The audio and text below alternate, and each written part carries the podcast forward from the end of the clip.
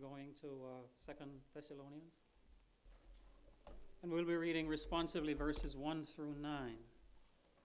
That's Second Thessalonians chapter 2.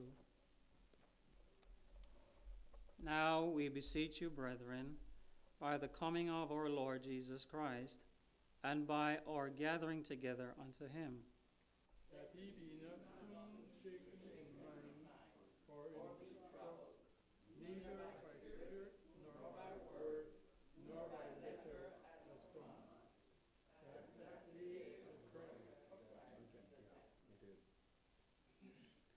Let no man deceive you by any means, that for that day shall not come, except there be a falling away first, and that man of sin be revealed, the son of perdition, opposeth and exalteth himself above all that is called God, and that is worshipped, so that he as God sitteth in the temple of God, showing himself that he is God. Remember ye not that when I was yet with you, I told you these things. And now ye know that holy, that he might be revealed in this time. For the mystery of iniquity doth already work. Only he who uh, now letteth will let, until he be taken out of the way. And then shall the wicked be revealed, whom the Lord shall consume with the spirit of his mouth, and shall destroy with the brightness of his coming. Even him whose coming is after the working of Satan with all power and signs and lying wonders. You may be seated. Thank you. Eternal Father and our God, we come before you recognizing our need of you and for you to speak to us today.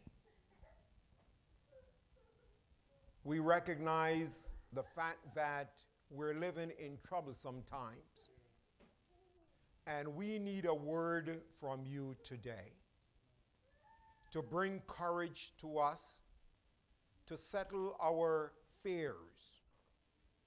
And Lord, as we come today, we are asking that you will truly be present with us. You have promised to send your Holy Spirit that is able to lead us into truth and to be our guide. So we're praying for his presence today as we study your word, who the Holy Spirit is his very own author. I pray for open hearts. I pray for understanding. I pray for the willingness today that as we understand and hear your word and are convicted by them, that we will commit the remaining days of our lives to live by them. Thank you for being such a loving and merciful God that even today you are still willing to speak to your children. Thank you for hearing and blessing. We ask all of this in the precious name of Jesus. Amen.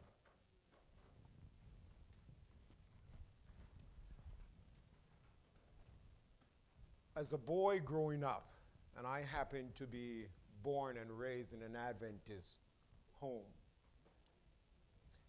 And uh, there used to be a song that the old Adventist people used to sing.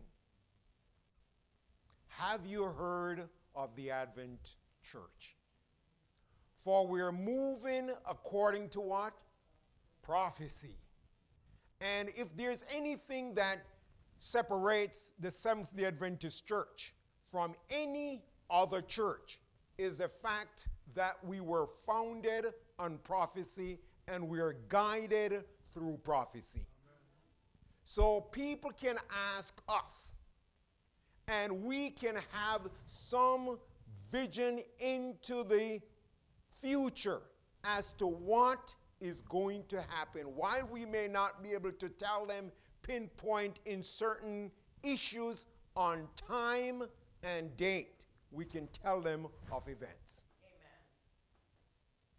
And that I find reassuring. I find that comforting. And one of the things that, as a church, that ever since we have come into inception, I should say, is that we preach that at some point in time, the national Sunday law would come into, will come into existence. Yeah. Preaching. And we have seen and we have talked about it at length. As a matter of fact, I can tell you that I grown listening to that in church. Never thought that I myself would be preaching about it. But that was something that we grew up understanding. And ever since it has been, it has been happening. Not knowing when, but we preach it because we know that it is going to come to pass. And as you and I understand Bible prophecy and we see the current events, we know for sure that we're getting closer and closer to that time. The reality for that to happen,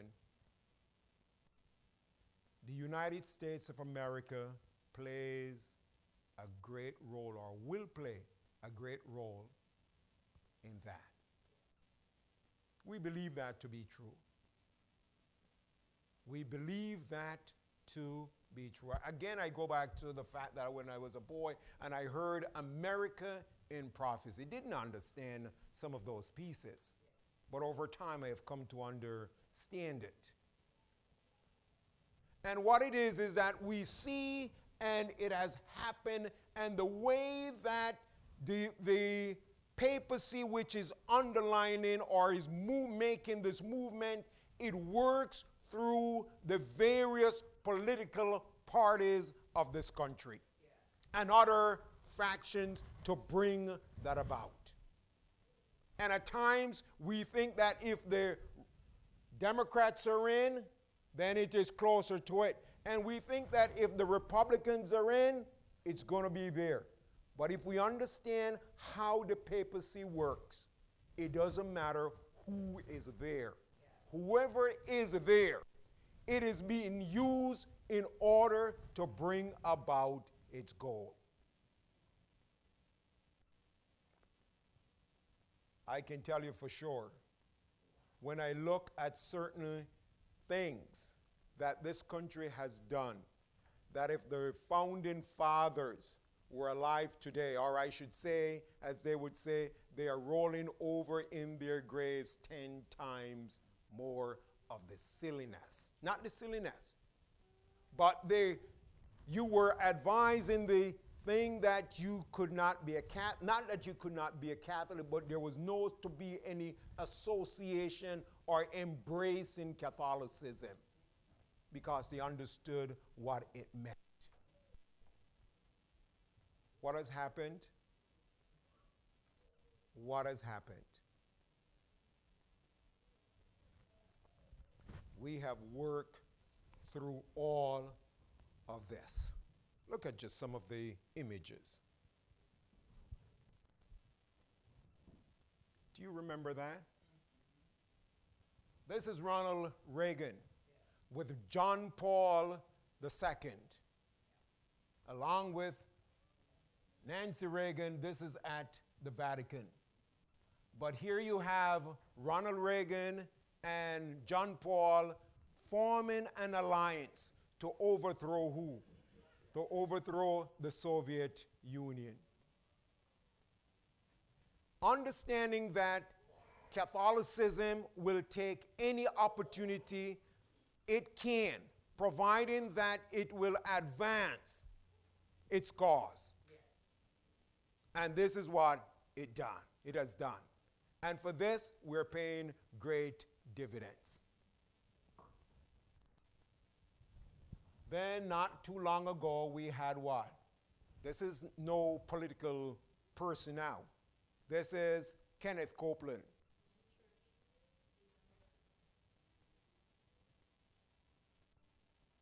Who is declaring that what?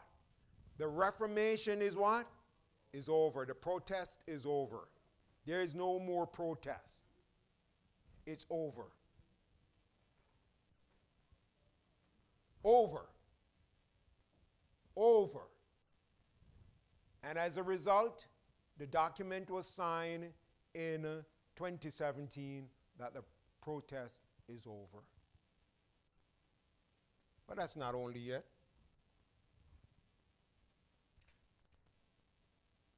This is still at the Vatican. Then we have the Pope was invited to address the joint Congress. I'm wondering what the founding okay fathers will be thinking about this. Yeah.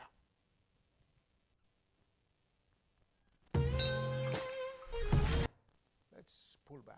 So here you have these working through over time to get to where this was. At the inception of this nation, there was no way that a Catholic person could be standing to address the body, the leading body of this. But over time, of which, if we understand Catholicism, is that the passage of time, they can wait. What is five years? What is 10 years? What's a 100 years? Providing that waiting is going to get us to where we need to be. We can and will wait. And that's what they have done. They have waited and they have waiting, they have waited us up. Because they know that eventually this is going to get in.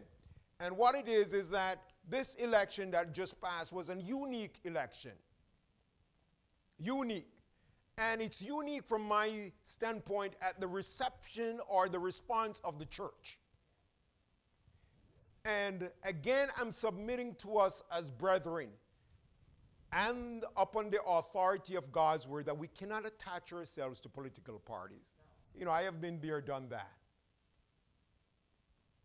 Here it is, four years ago, and I'm just going to put it out there.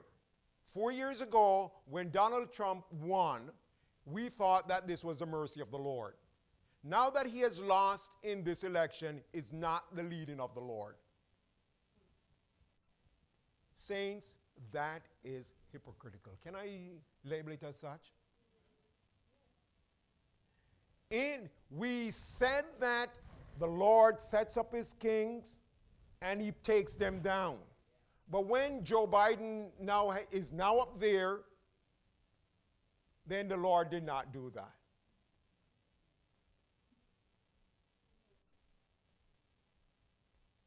I don't know. Many saints. Let me just show you this. Just now sets it up in terms of the, the video.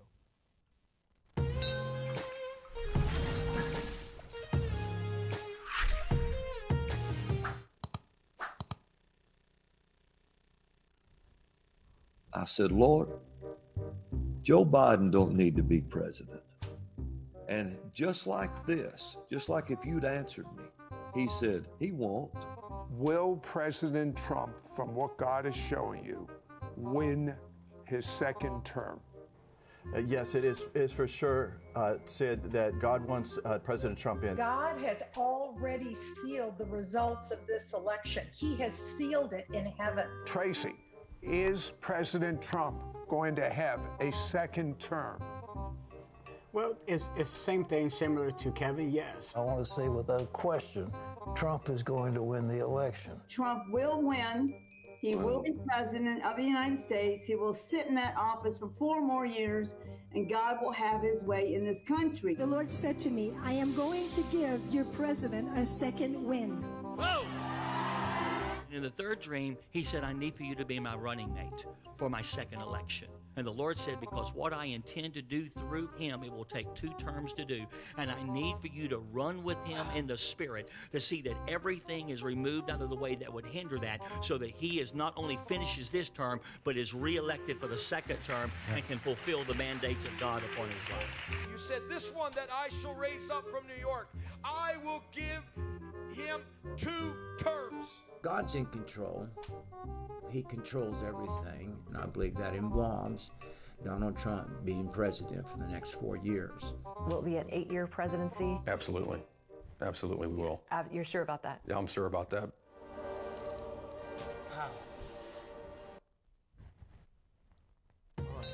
Oh. So that's where we are. So these are church members. One may not find them at Adventists who are who predicted the election. Are they prophets or are they false prophets? Was the Lord speaking to them?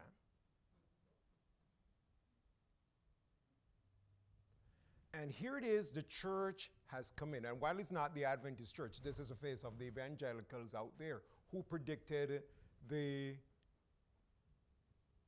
a second term for Donald Trump.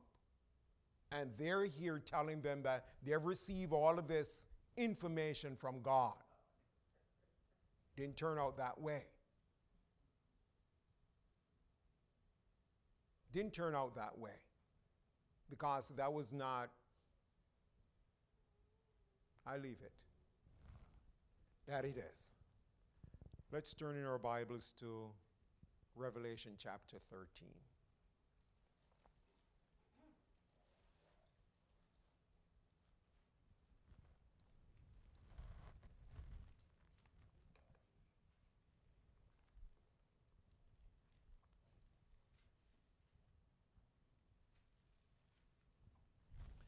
Revelation chapter 13 is one of those chapters that is very unique to, I shouldn't say unique, but it's one of the chapters in the book of Revelation that Adventists holds tenaciously to. As I should say, maybe from, uh, I don't know, maybe from chapter 12 through 14. You know, those are, or maybe 11 too, we hold, because it forms our, the base of our teachings on certain things. But chapter 13 talks about two beasts. The first beast deals with, it runs from verses 1 through 10. And we know from Bible prophecy that this talks about the papacy. But now we come into the second beast, or we, from which starts in verse 11. And we're going to pick it up at verse 11. And John says that I saw what? Another beast. So let's get to Revelation chapter 13. And we're going to look at verse 11. All right. And I saw another beast coming up out of the earth, and he had two horns like a lamb, and he spake as a dragon. That's it. So, this is what John is seeing. He's seeing another beast, different from the first beast. And this beast is coming up out of the earth. And we have done that study, and I know we won't be, I don't, don't want to spend that time to go over and to unpack that because that's not the focus of my uh, message today or the study. Is it that it's coming up? But just some preliminary pieces is that this comes up out of the earth. Not a densely populated area like the first beast that John saw coming up out of the sea, of which we know that sea represents people. So this was a, uh, a different type of coming up. And the word used, the Greek word used for coming up, having the idea of a growing plant. Tender and gentle, growing up, coming up. It's coming up out of that. So when the United States of America came into existence, it did not have to fight anybody like any like the Greek and the Romans did not have to fight anybody to get into power. Not at all. It came up. And you know the US history. And that has come up. And out of that, it come up and it's a what? A lamb like beast. Now, just from fun facts, is that the word lamb is used 29 times in the book of Revelation. And this is the first time it is used where it was not referred to Jesus Christ. First time, lamb. But it has two horns. The horn, the first horn represents what? The first horn represents what? Our, our republicanism. Second one, Protestantism. Simple put, church and state do not come together. And it's the, well, in church and state, Protestantism, church and state are separate. That there we do not have a pope, neither do we have a king. So people are allowed to, for what? Self determination, which is a fundamental right of the U.S. government self determination. You can go and do whatever you want, providing it's in the law. If you decide that you want to worship a cat and this is your God, nobody's going to tell you that it's not your God. You can do it. And then there is self rule. You know, there the rules within that. So there is that. Those are the two rules. And we have all these laws. The, the Declaration of Independence. We have all of these, the, the Constitution that came up to protect them. There was a question when they had the Constitution and they were worried that maybe all of these rights or these rights that we have within the Constitution may not preserve us or protect us. And what did the, the founding fathers do? They came up with a Bill of Rights to lock it in. Here's what George Washington This is George Washington when somebody asked him, If I could have entertained the slightest apprehension that the Constitution framed by the convention where I had the honor to preside might possibly endanger the religious rights of any ecclesiastical society, certainly I would never have placed my signature to it. This is George Washington. And if I could now conceive that the general government might ever be so administered as to render the liberty of conscience insecure, I beg you, I beg you will be persuaded that no one would be more zealous than myself to establish effectual barriers against the horrors of spiritual tyranny and every species of religious persecution. For you doubtless remember, I have often expressed my sentiments that any man conducting himself as a good citizen and being accountable to God alone for his religious opinion ought to be protected in worshiping the deity according to the dictates of his own conscience. This is what they came up with. This is it. And we can see that through this, this is what they were to protect the Constitution, or not so much the Constitution, but the liberties of people religious liberty and also the ruling that we cannot take away people's liberty of conscience.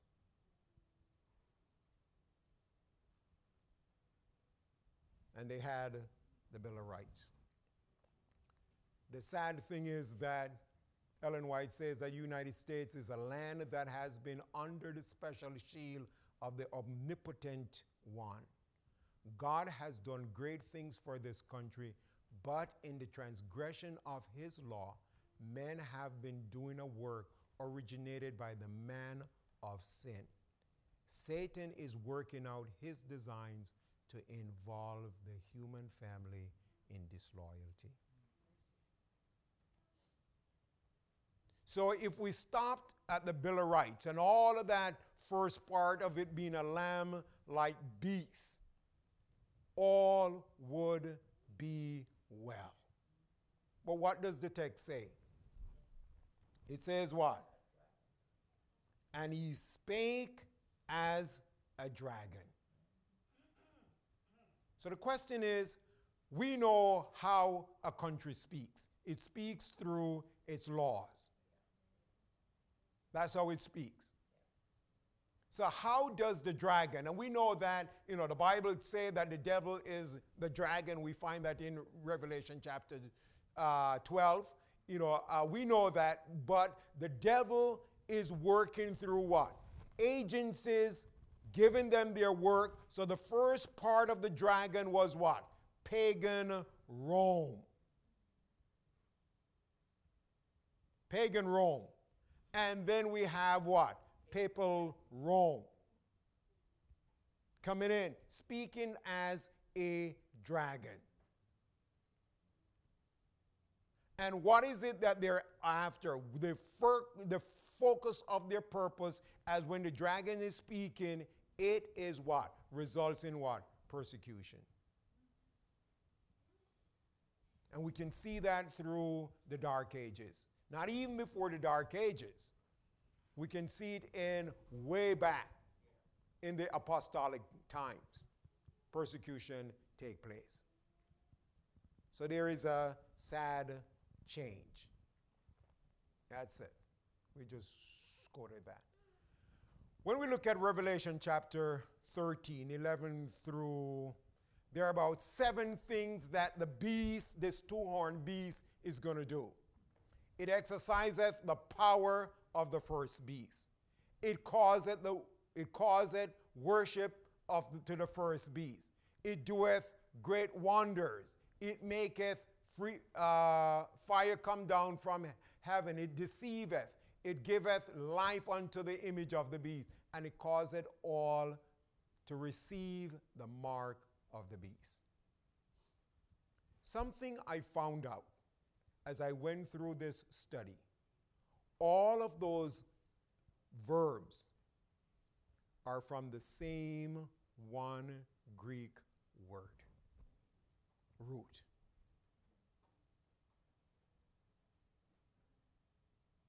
He exerciseth, exerciseth, all from the same Greek word. So the question is, you know, uh, the Catholics' operation is to make America Catholic. I remember when I was in school, I had a, a church history teacher, John Beale, who came and said that Mac was teaching us, okay, church history. I remember it now. I'm looking, Mac, and I just didn't understand. He said, "Do you know what Mac is?" And you know, in Jamaica, Mac was this truck. You know, Mac truck. Everybody wanted a, a Mac truck. Little boys wanted a Mac truck because it's this big truck that you know tumbles down the highway or whatever it is. But he said that simply means make America Catholic.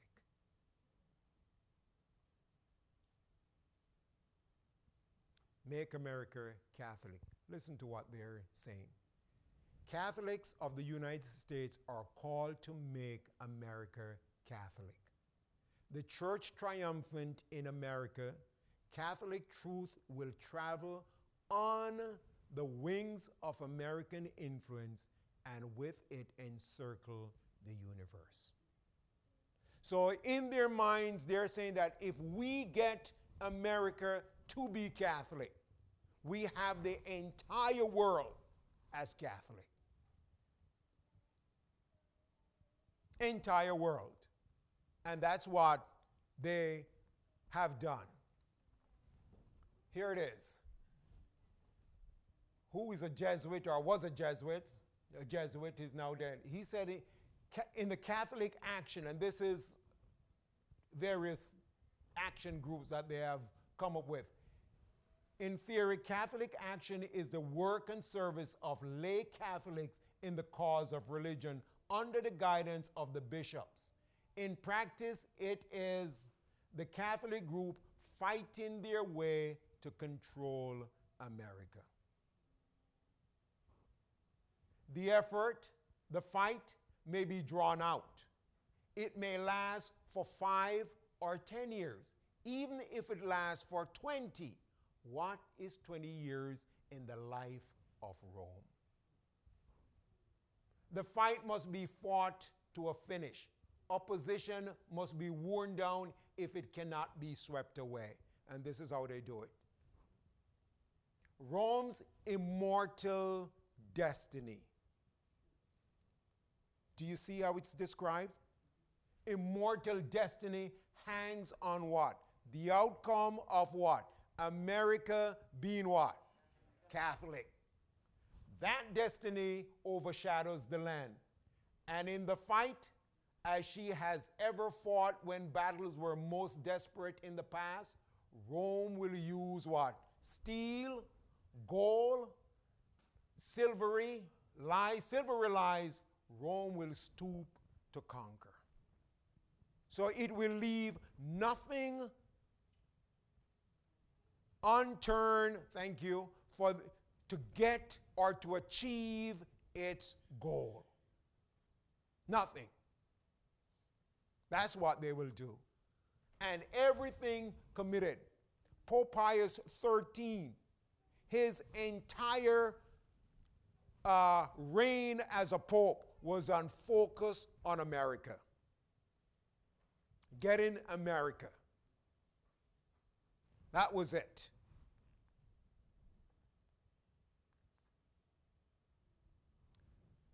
So it is how do they make America Catholic? How? Here's the first thing Romanizing the textbooks.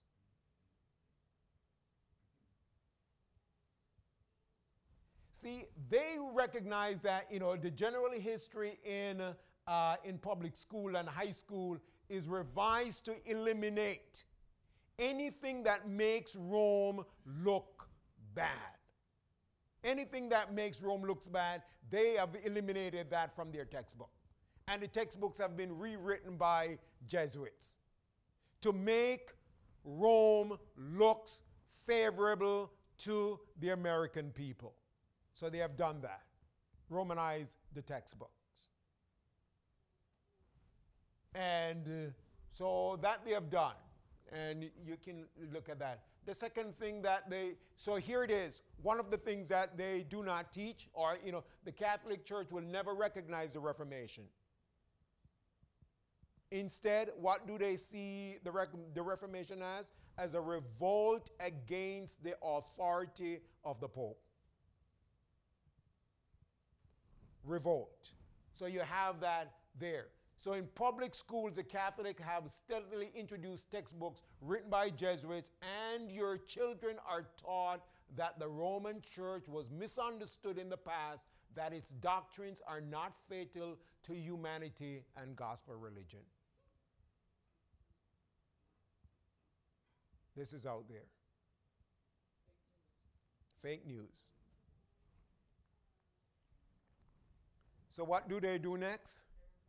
They revise the reference books, your encyclopedias, the dictionaries, and all of those books. Revise. Purposeful. Revise that. They muzzle the press. So, yes, they recognize that our lives are influenced. I remember, as a, again, I go back as a boy. We used to go, you know, uh, I remember when I went to elementary school, we had, uh, there was the newspaper, the Daily Gleaner. Five days a week, we had that Gleaner in school, read the paper. Because we get information through the news. But not only information, the information that we're getting from the daily newspaper is influencing what? Our lives. So, what did they do? They decided that the way that we're going to shape the lives of the American people is by us writing what? In their columns, writing the newspaper. So they had nice, wonderful people. And uh, they want to make sure that they had people to write the news because this is what they said in her serving in her saving doctrines and in her marvelous activity should be brought more prominently before the American public. So we're going to bring that information to the people and influence their lives. Muzzle the press. It's just going over. And what do they do? They capture the public libraries. How do they do that? So before they weren't getting any books. But what the priests and the bishops and all of these people did, they influenced their members. So Kenton is a Catholic member. They write their books. They people write their books. He goes to the library and he's asking for this Jesuit book. This book's over here. And sooner or later, these books are brought into the library and they have outdone the books that are usually there before. Capturing. Censorship of books. So you cannot find history books on the medieval times that brings out the history of Rome and its persecution of people. It's not there. There is in the Vatican an index of all forbidden books. And I can tell you today that one of the books they would love to ban is a great controversy. Because it's a book that's a thorn in their side. Because it shows them up. And they have done many things to get rid of that book. In Central America, a few years ago, well, I should say more than a few years ago because I was a boy then, there were colporteurs who were selling these books. And he thought that, you know, they were thought that, you know, they're selling these books and they're buying them, and they thought they were making inroads because the Catholic priests were asking, whoa, we, we need to buy these books. We need our people to know this. And what were they doing? They were buying them up and burning them.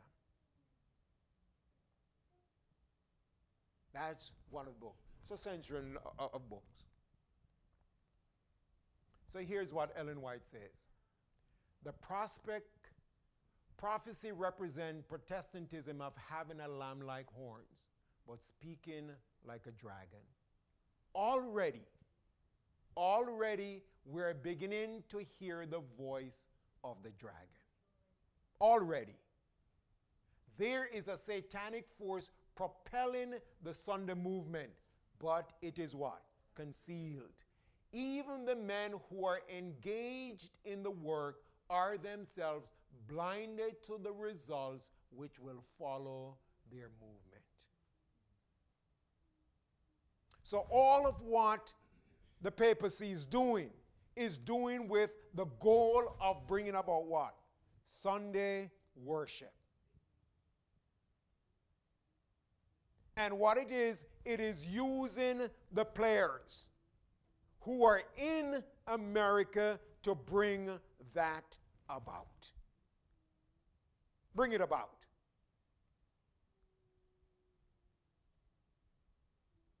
And it will continue to do that until it reaches the place whereby it can declare or have America to declare the national Sunday law.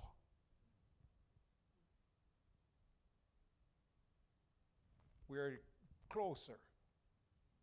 When you look at what caused the church and state in the medieval times, we're already there. The apostasy is there. The Bible is no longer used in, the, uh, in these uh, nominal churches. There's more talk about ecumenic, uh, the ecumenical movement is just growing, and that is the last of the stage before we have the national Sunday law. And the churches are coming right there. Why did I go through all of this historical fact to tell you what? There is nothing that you and I can do to prevent the national Sunday law from taking place. Nothing. We can't do. At best, we may delay it. But there's nothing that you and I can do. But when the national Sunday law comes into effect, whenever that happens, whether we think it's going to happen within these next four years or it's going to happen beyond another four years, I don't know. But there are things that you and I have to do. Be ready for when it goes into place. Because when the national Sunday law goes into, comes into effect, probation will begin to close on Seventh day Adventists. That's it.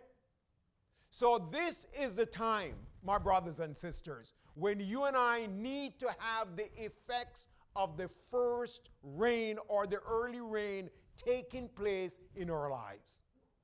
Are you with me? So, this is a sermon now. This is what we need to be doing. And what is the purpose of the early rain? Is for it to give you and I victory over sin. That's it.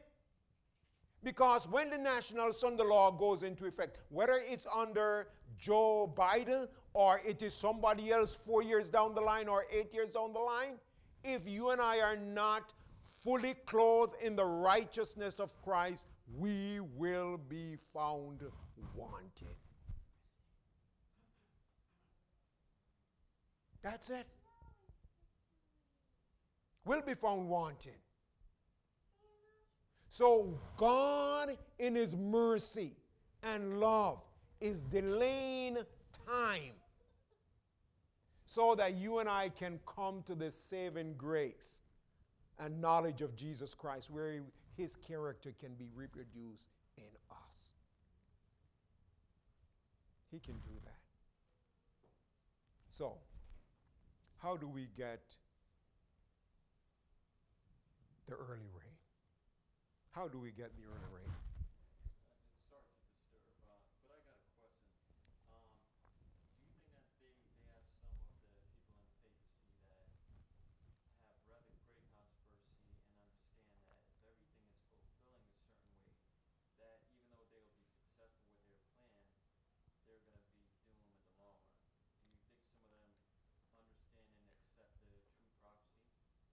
Well, Here's what I'm thinking I'm thinking the same way they're thinking is the same way the devil thinks. The devil thinks that he's going to outsmart God. Some way he's going to overthrow God and his plan.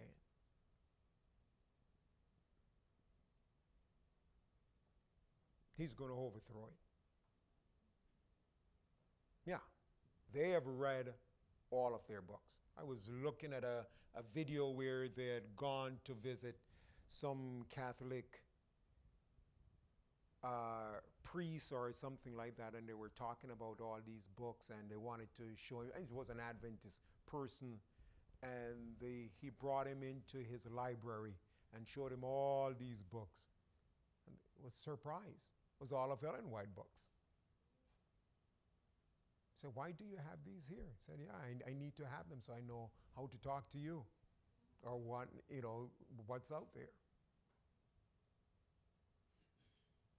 So it's out there. So, how do we get prepared for the early rain? And there are four steps. Step number one First step is a thorough, wholehearted repentance. We have to come to the point where we are repenting of our sins. That's where it is. This is brought about by the work of the Holy Spirit. So when the Holy Spirit convicts you of a sin, it's not in our best interest to set it aside. Because in doing that, we are preventing the effects of the early rain from taking hold of our lives. So we have to do just that. The second thing, if I can get there, by God's grace, living up to all the light, all the light that we have while seeking daily by earnest prayer, Bible study, and the study of the spirit of prophecy for more light. So the light that God has given us, that we have to what? Be living up to that light.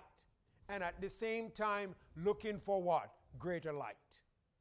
But if we do not get the light, if we do not act on the light that God gives us today, it's impossible for us for Him to give us new light when we have made light of the light that He has given us. Thank you. So that's it. So we have to do that. And we're doing that. It is important to totally, that we're surrendered and dedicated and committed to yield ourselves to this light that God has given us. And I can tell you from personal experience that my brothers and sisters is a hard work. Not only is it hard work, but it is painful work. But it is by what? God's grace. And his promise to us is that I can do all things through Christ that gives me the strength. And he says again, My grace is sufficient. So when we are having the struggle in our personal devotion, this is what we pray back to God. God, you tell me that your grace is sufficient. I need to feel the sufficiency of your grace in my life in overcoming these habits so that I'm walking in righteousness and obedience to your will. That's it. Step number three. Now, this is, is seeking for a complete, continuous, unbroken victory over all besetting sins. We're looking for complete victory. We have to gain victory over sin. You know, they thought that we're going to continue to sin until Christ comes. Yeah, we can continue to do that, but we will be found what? Wanting. Christ is looking for a people who is free without spot or wrinkle. He's looking for that. And then the fourth thing is that you and I have to be about what? Our Father's business. So the two business that we have is to make sure that the righteousness of Christ is reproduced in me. But at the same time, is to help somebody else to have that experience. Reproduce that. So here's what uh, Ellen White says. She said, The Word of God plainly declares that His law is to be scorned, trampled upon by the world. There will be an extraordinary prevalence of iniquity. The professed Protestant world will form a confederacy with the man of sin, and the church and the world will be in corrupt harmony. That's what she said.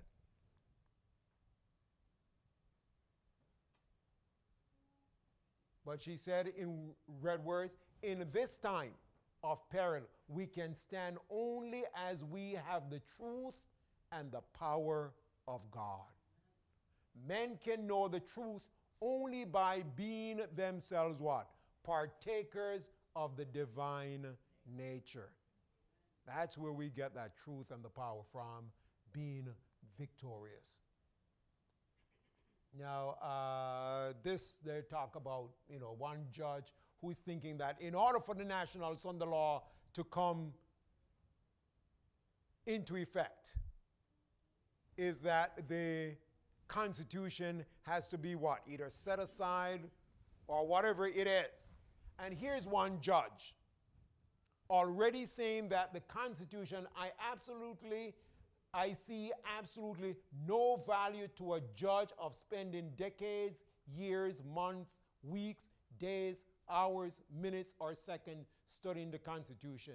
The history of its enactment, its amendments, and its impl- implementation.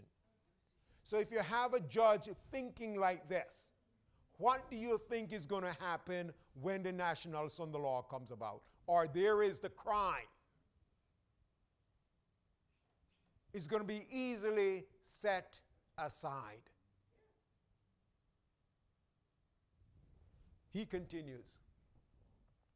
Oh, where did this happen? Something something is out of order. Oh, that's all right.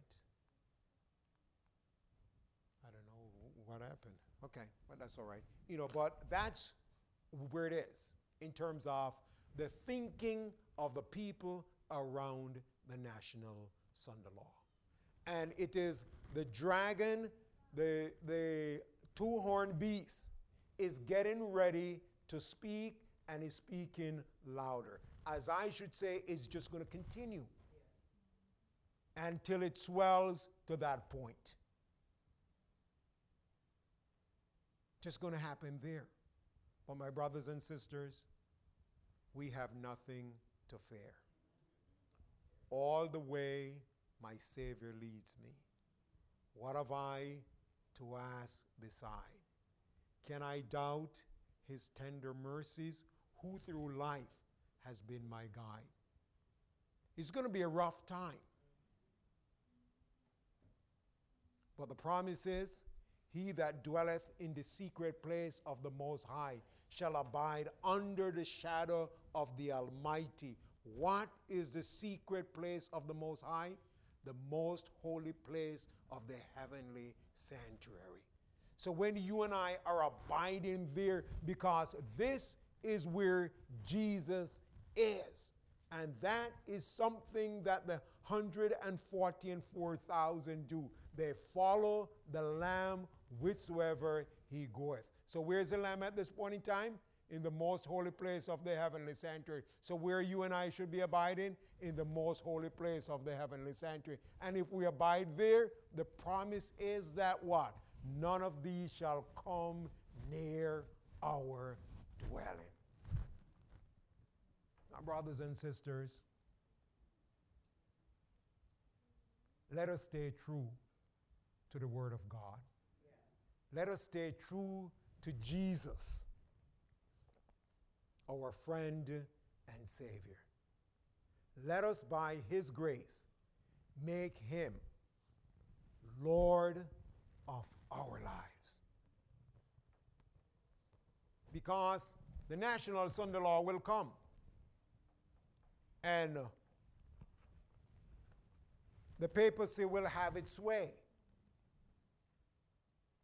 But here is what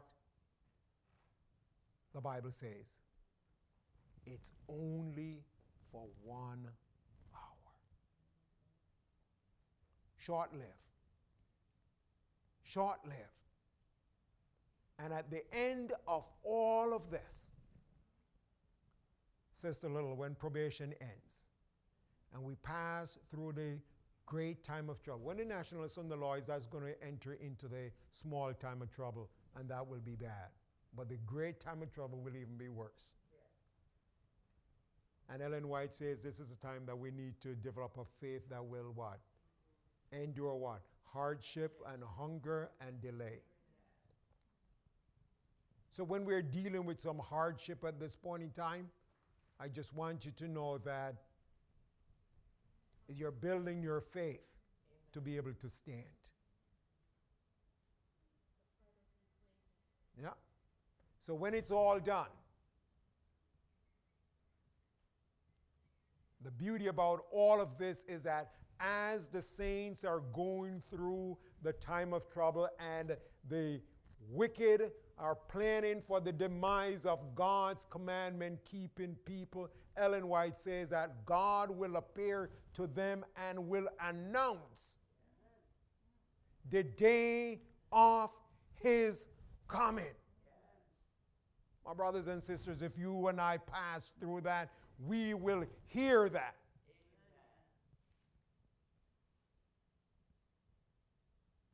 And then the fulfillment. Look up. We'll see him coming, and we will sing, Lo, this is our God.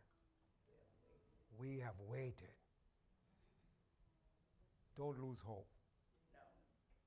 Don't lose courage. We're almost there. Almost there. James White used to sing, I see my Lord a coming. If he did that, what should we be singing now? Just over the mountain in the promised land? Amen. What should we be singing? I don't know. All right, that's it. Let's pray.